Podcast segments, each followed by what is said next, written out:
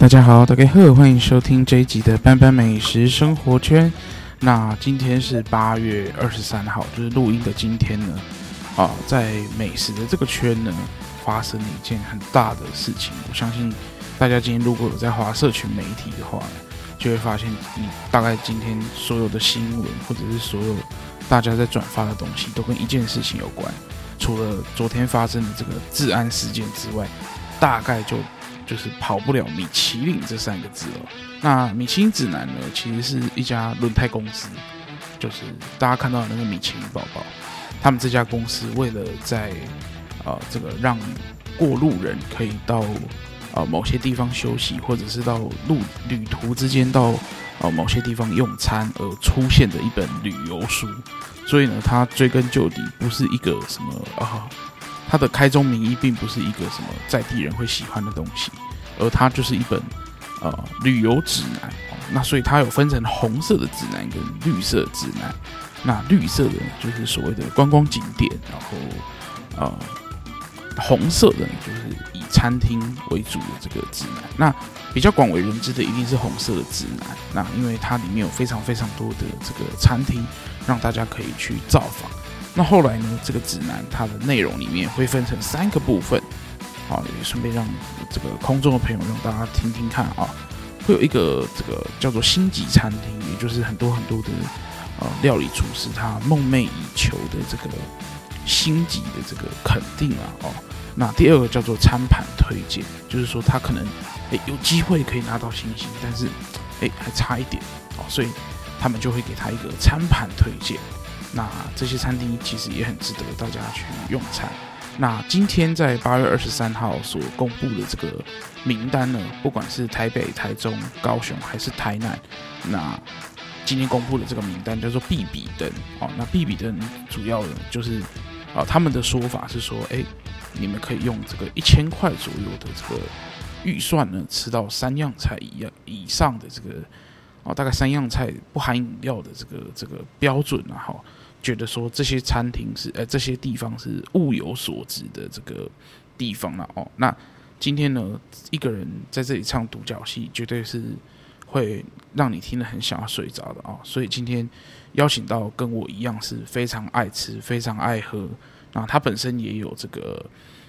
WSET 的这个红白酒的这个2级的这个证照的这个也是很爱吃的朋友，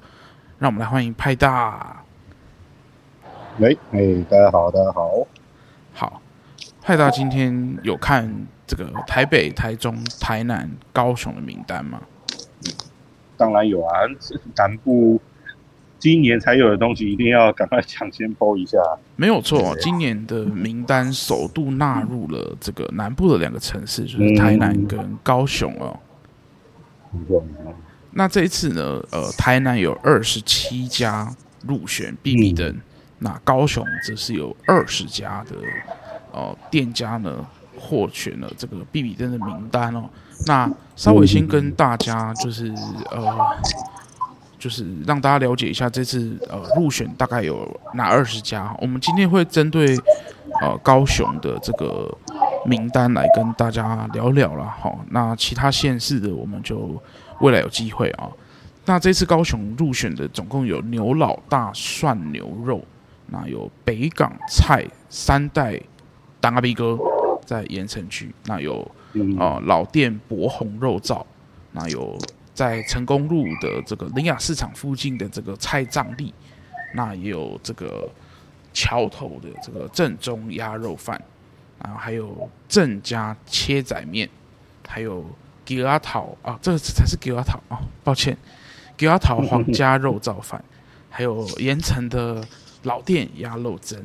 还有这个牛肉火锅的这个一位难求的名店湖东牛肉馆，还有在左营巨蛋附近的宏记肉燥饭铺，还有冈山最著名的羊肉这次入选的是旧式羊肉，那还有在八德路火车站附近的鸡脖烧酒鸡，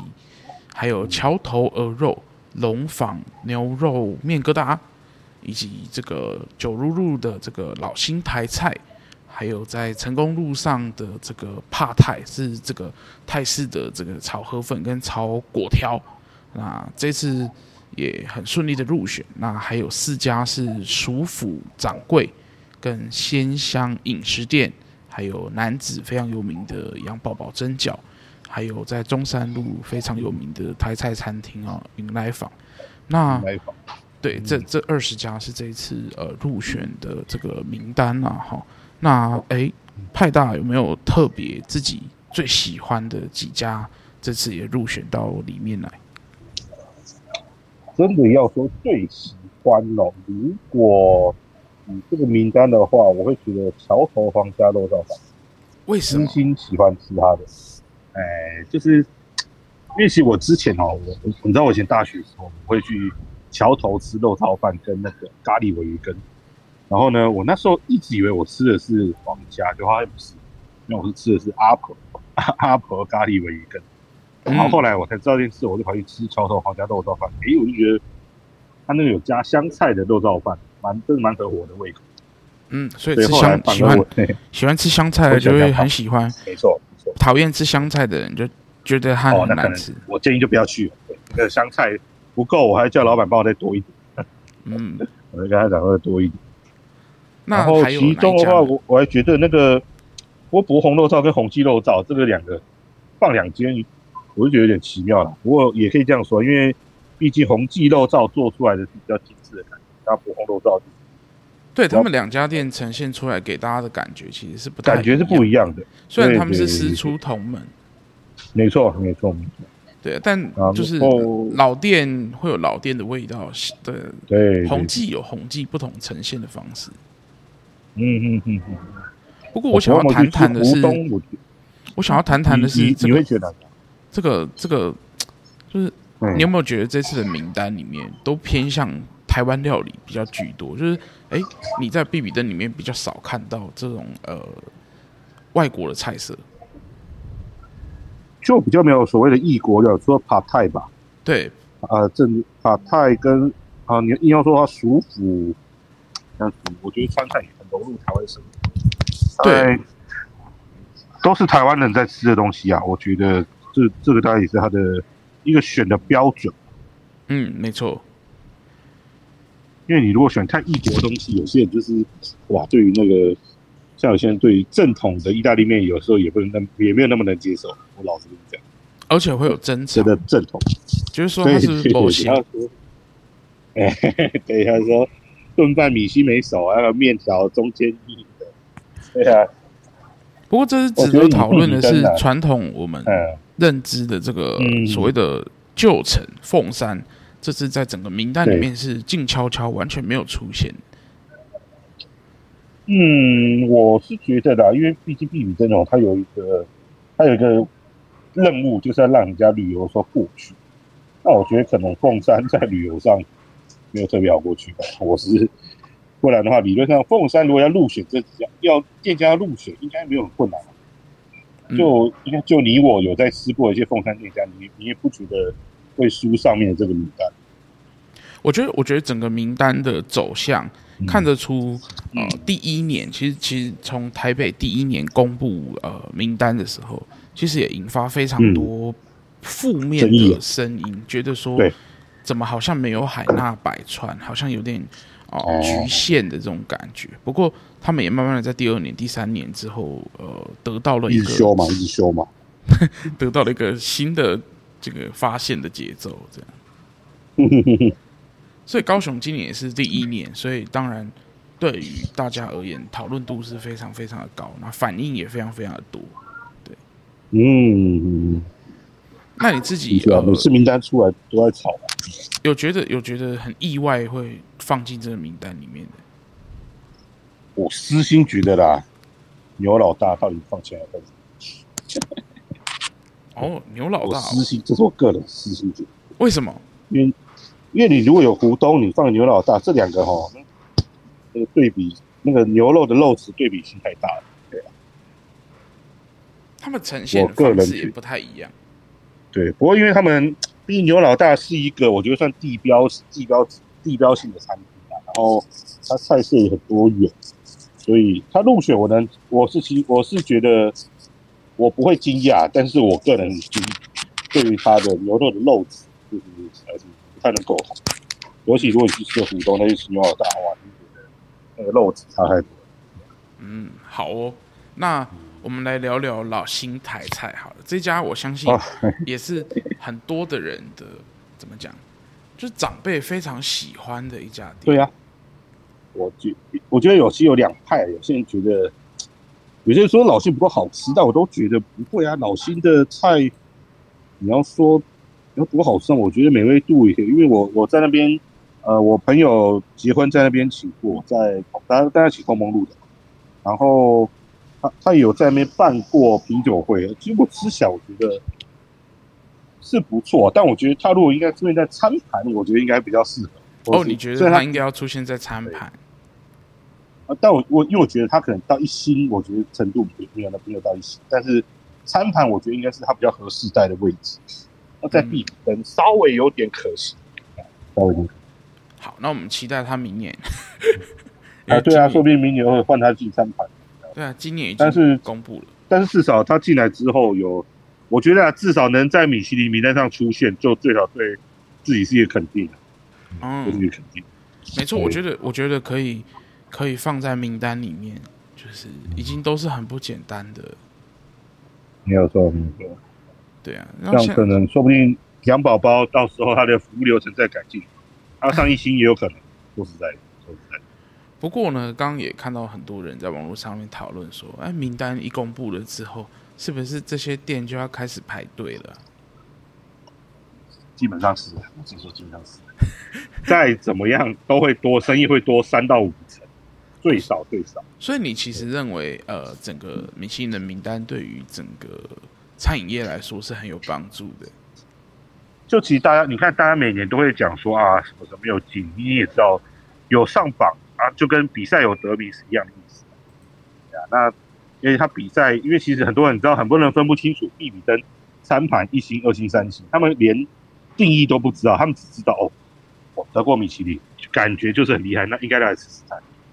所以其实我觉得啦，就你只要有在榜上，至少都对于你的餐饮事业，我不敢说长久，但是至少这一年内，你应该理论上都会多一些生意上的帮助。会，我也觉得，尤其是对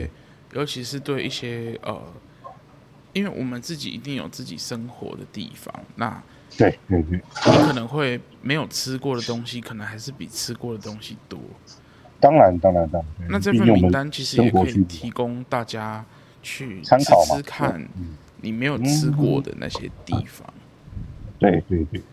那我其实刚在看完名单以后，大概稍微分类一下，这次。台菜就是以台湾料理为台菜的餐馆是有9家，那小吃有6家，面食的部分有3家，那就像我们讲的那个异国美食，这是真的就只有2家。那下礼拜其实在8月30的时候，整个星星跟这个餐盘的名单才会完整的公布出来。没错。那你有没有觉得说，哎？目前这一次23号的必比登，大家的讨论度就已经这么的高，下礼拜会不会又兴起另外一波争论？我觉得可能餐盘出来的时候，大家应该会心里有数，记得1、2、3大概是谁？因为我觉得有时候餐盘上就是他会评给你一个等级，那因为毕竟 fine dining 这个区域吼。有时候其实我跟你讲，吃过的也没有很多啦。我老实这样跟你讲，真的去吃过那些1、2、3星的餐厅都没有很多。所以我觉得他们如果餐盘出来，大概今年的名单大概就可以掌握了，因为他也有那时候有公布那个入围有哪一些啊？对啊，所以餐盘出来大概1、2、3星，接着大家就只会去争论说，到底这1、2、3星有没有这个价值？嗯，但我绝对相信。有没有价值这件事情，从你容不容易去订到位置吃有很大的关系。没错，有几家预约困难店，大概又要被骂到爆了。那我一直都觉得，就是我们常常会觉得，就是每一个人的那个口感跟价值观会有不同，但是市场会给这家店最准确的一个答案。如果这家店真的是不如预期，不如所谓社会大众的预期，那最明显的，对，最明显的就是你会看到它很容易就可以吃得到。没错，没错。那如果说它是有被大家所认同，那我绝对相信它今天就算没有拿到任何一颗星，或者是它根本就没有出现在今年的名单上面，你也还是会去啊。对，你也还是会去光顾，因为我一直都觉得名单从来都只是一个参考。那名单公布出来了，大家可以有更多的时间在讨论我们自己这块土地上面的吃的东西。我觉得那是一个比起争高下更重要的事情。对啊，其实我觉得名单出来，你要去争高下，因为我是觉得他出来的是叫我没看过，而且其实我有好奇心，所以他怎么可以上榜？他到底是哪边厉害？我就想去试试看。那说不定之后会变成我的口袋名单上去吃的。对啊，当然我觉得每次在那边吵说我家巷口，我就觉得很无聊。每次的名单出来，每次都是我家巷口。不过我觉得无论他有没有入选，就是说我们要鼓励那些没有入选的老板们。就是说任何的一个名单，任何的一个评鉴，任何的一个比赛，他的评审的标准或者是说评审的组成都不是那么相同，那他就算今天已经请了30个评审去吃，那也仅仅只能代表这30个人这一次吃的感受，并不代表他这次感受不好，他下次去就还是这么糟糕，不一定。而他只能去代表了某一年或者是某一个这个一群人他们所代表的面向的感觉，那对大家也可以透过这样子的一个名单去寻找你自己那一个面向你喜欢的东西。那得失心其实也不用那么重啦，不会说啊今天就是没中，就是自己是不是很糟糕这样子。对啊，又不是说落选了你的什么厨师生涯就要没了，也没有这样子。没有，因为每一年都会有，所以这个本来就是一个人人有机会、个个没把握的一个这个指南啊。好，那其实如果你的料理真的是很优秀，我绝对相信那些菜是会自己说话的。没错。对啊，他绝对是会自己说话的。那对于这种什么我家巷口很好吃这件事，我倒也觉得你会觉得你家巷口很好吃，它的那个背后的意义是在告诉大家说，哎，这个其实是我从小到大一个口味的，对，一个，你要说它是回忆也好，你要说它是一个你所承载的一个价值观也好，我不会去说你的巷口的一定不好吃，或是一定好吃，但那个绝对，你可以把这句话表达成，这个样子就代表了它承载了你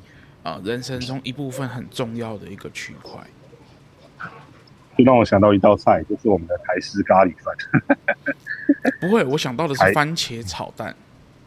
番茄炒蛋也是啊，因为我觉得像台式咖喱饭，很多人就说咖喱啊，就是我们后来大家吃到现在大家流行的，我们是偏日式。就是比较浓稠啊，然后马铃薯啊，大块啊。但是有时候我觉得营养午餐的那个黄的台式咖喱，就是你觉得它的确不是很美味，或是可以端上台面的料理，但是你会觉得偶尔吃一下就是一个怀念的味道。对，倒不是真的说它要去很高级，就跟我们大家都会记得我们的那个便当里面永远都会有那个没错，很可怕的就有一个。又有一个很可怕的这个，很像色素，或者是很像黄的，好像色素加太多那种感觉。对，这个咖喱，然后大家其实会对它是一个很有印象，但你也不会说它是用好或是不好去对啊去评论它。那你也不会说他没有上必比登不行啊，你也不会这样子啊。对，那其实大家就像每年我一直都觉得有几个年节一定都是大家会去讨论，因为毕竟民以食为天嘛，大家对于吃东西这件事情都会有自己的想法跟看法。那也不一定说一定要怎么样才符合自己的期待，因为吃东西其实是一件很复杂的事情，并不是一件很简单，就是只把食物塞进去嘴巴里然后就结束了，没有这么简单。从你走进这个摊子，或是走进这家店，你感受到那个吵闹或者是喧闹或者是安静的那个氛围，那它里面的整个装潢的设计，或者是它就是一个路边摊没有装潢，那个对于你吃这个东西的感受都会是很不一样的。对啊，那对于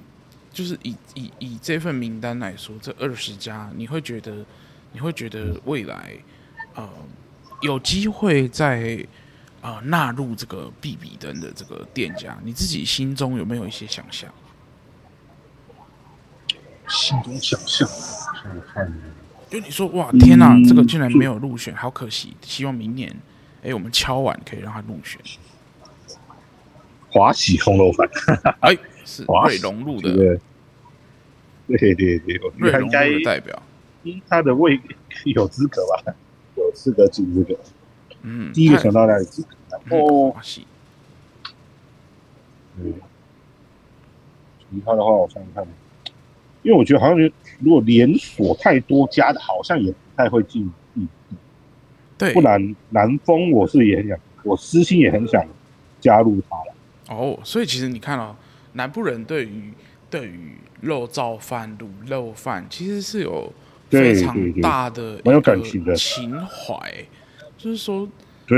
我记得我在某一集的 podcast 里面，不对，我去上张汉轩导演，就是好市集剧团的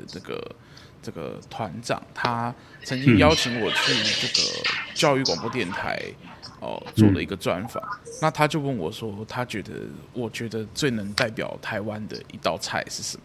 然后我当时给他的答案就是肉燥饭。对，因为我觉得全世界你找不到太到第二个地方有肉燥饭这么爱肉燥饭，而且肉燥饭是一个做到这么专精。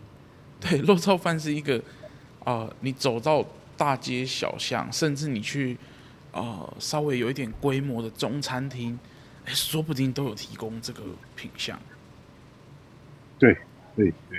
而就算他一碗卖80块，你还是会。是有买单啊，还是会觉得这个东西它如果卖80块会是什么样子啊？好想要吃吃看啊。对啊，台北也卖那个和牛肉燥饭啊，100多块哦，120、130，但大家还是会去吃啊。对啊，所以你选了2家就是这种所谓的矿肉饭、卤肉饭系的。对，这真的是我觉得值得上这个名单。跟我的想法不太一样，因为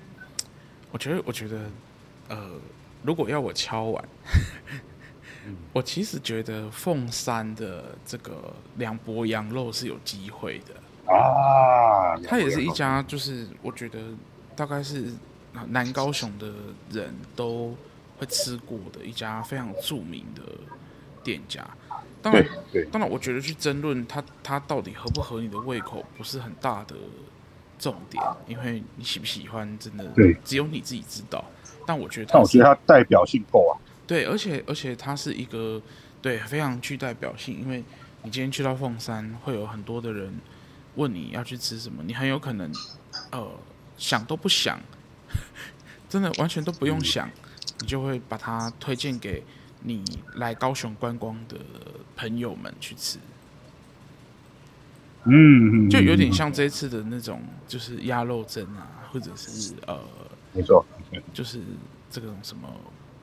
湖东牛肉馆啊，这种就是你会觉得这就是一个你的外地的朋友，甚至是国外的朋友来到台湾，然后你就会想要推荐他去的地方。然后我觉得另外一个，虽然他近几年我觉得发展的没有这么顺利，但是我又觉得这次很可惜的是，他没有放进任何一家卖臭豆腐的店。哦，对，就是臭豆腐，哇，这个听起来是很政治不正确，怎么会在一本这么严谨、这么严格的美食指南里面放入一个这么奇特的食物，就是臭豆腐？但就像我刚刚讲的那个肉燥饭的道理是一样，你在全世界会我觉得它臭豆腐的确是一个台湾特色，它菜粽里都放了，臭豆腐理论上其实也可以放的。对，是而且你这样一讲，我又想讲，我说那蚵仔煎呢？蚵仔煎在台北的名单里面有，就是在宁夏夜市的那个圆环边蚵仔煎。对，我知道，我也是。因为我记得宁夏夜市有好多的店家都有入选，包含那个猪肝汤，很多超多的。对，那臭豆腐没有把它纳进来，臭豆腐是完全没有。对，就是你在指南上从来没有看过，就是必比登的名单里面有臭豆腐，就觉得好像少了一点什么，好像还没有这么米其林的名单还没有这么在地的，还没有完全还没有这么个。猪血糕有入选过吗？猪血糕我就不记得，但臭豆腐我印象中是完全没有出现，一定是没有，对，臭豆腐确定没有，对，完全没有出现过。然后你会觉得说，这明明就是一个非常非常代表台湾的一个食物，然后台湾代表的食物啊，对，而且它已经在世界上算世界闻名了吧？对，就是很多外国人都会觉得说，臭豆腐就是台湾的一个代表的一个，就是来挑战一下，对，就是来就是可能什么不吃，但是就要来吃一下臭豆腐到底有多臭啊，臭到什么样子，然后就来试一下。对，你会很好奇，就是既然它是一本旅游指南，你就会期待的这些来到这些地方旅游的人，会带他去吃这些属于台湾特有的食物。这四个城市都已经公布到这个阶段了，我都还发现，好像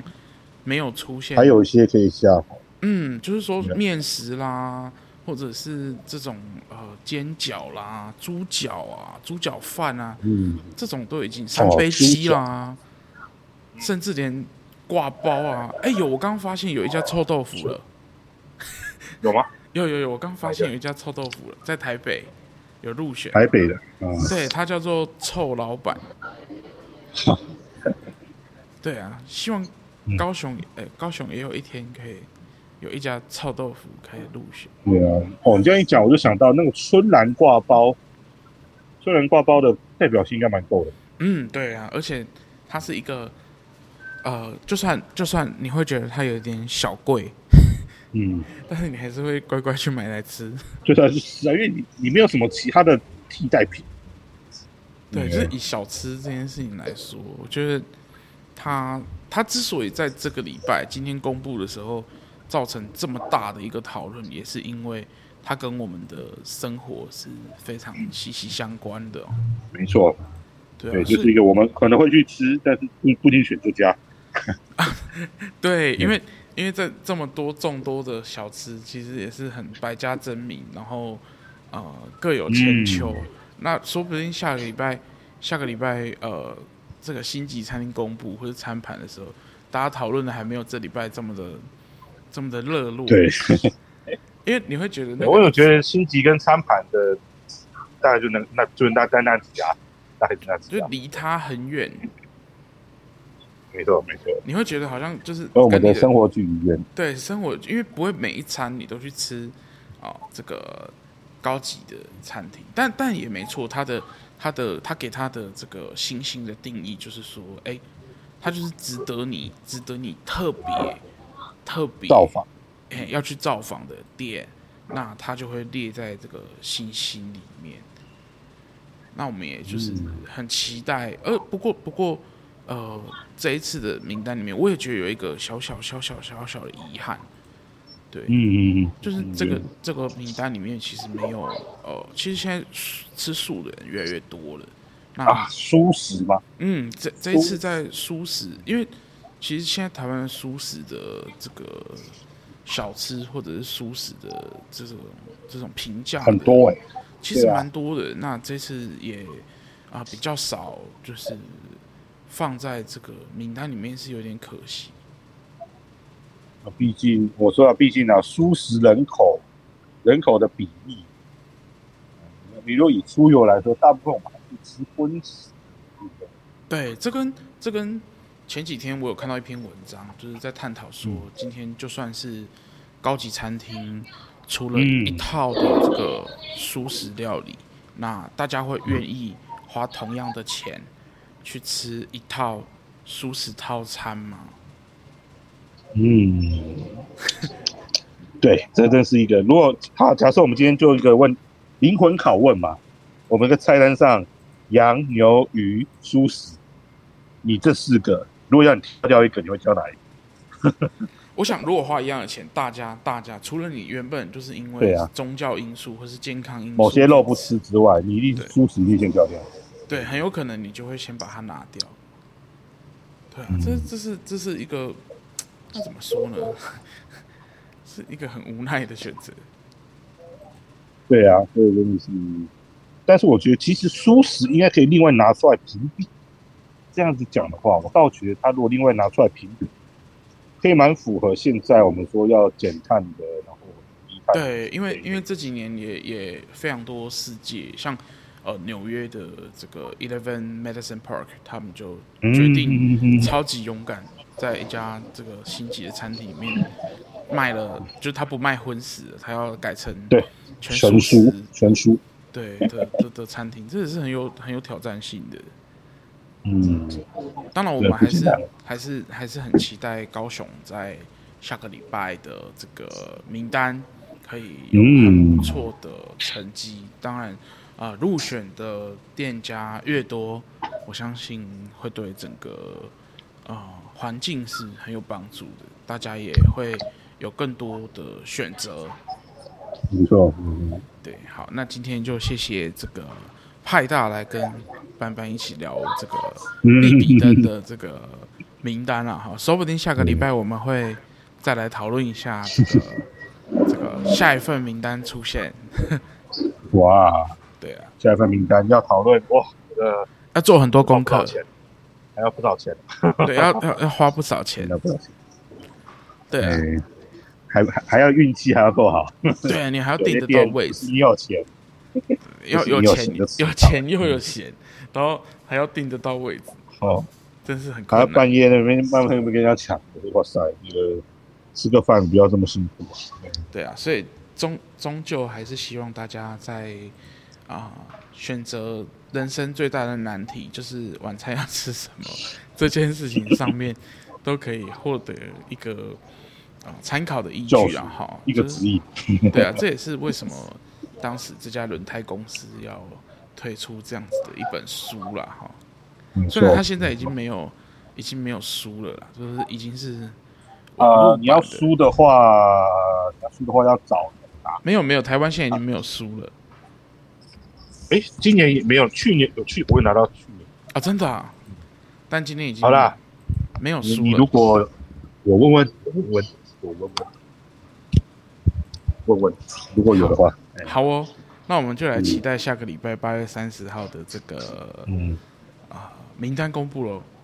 没问题。好，如果你喜欢这一集的节目的话，如果你是使用 Apple Podcast 收听，欢迎你给班班5星的这个评论哦。那如果你有什么意见，也欢迎你在上面留言给我，或者是你有想要听什么样的这个美食的消息，或者是电影的消息，或者是这个书的消息，都欢迎你来留言告诉我。那如果你是使用其他平台的收听的话，那也欢迎你把这个节目呢分享给你很多很多的朋友，让你爱吃的朋友们继续变胖。那如果呢你还没有订阅这个班班美食生活圈的节目，要赶快订阅，那每一集新的节目就会通知你，要记得来听。那你要听多少随便你，那也不要忘了班班除了 podcast 之外，还有最重要的就是部落格跟粉丝专页，那也会持续推出更多的这个美食来跟大家分享。那这集的节目就到这里咯，谢谢派大，那我们就下一集见咯，拜拜。没问题，拜拜。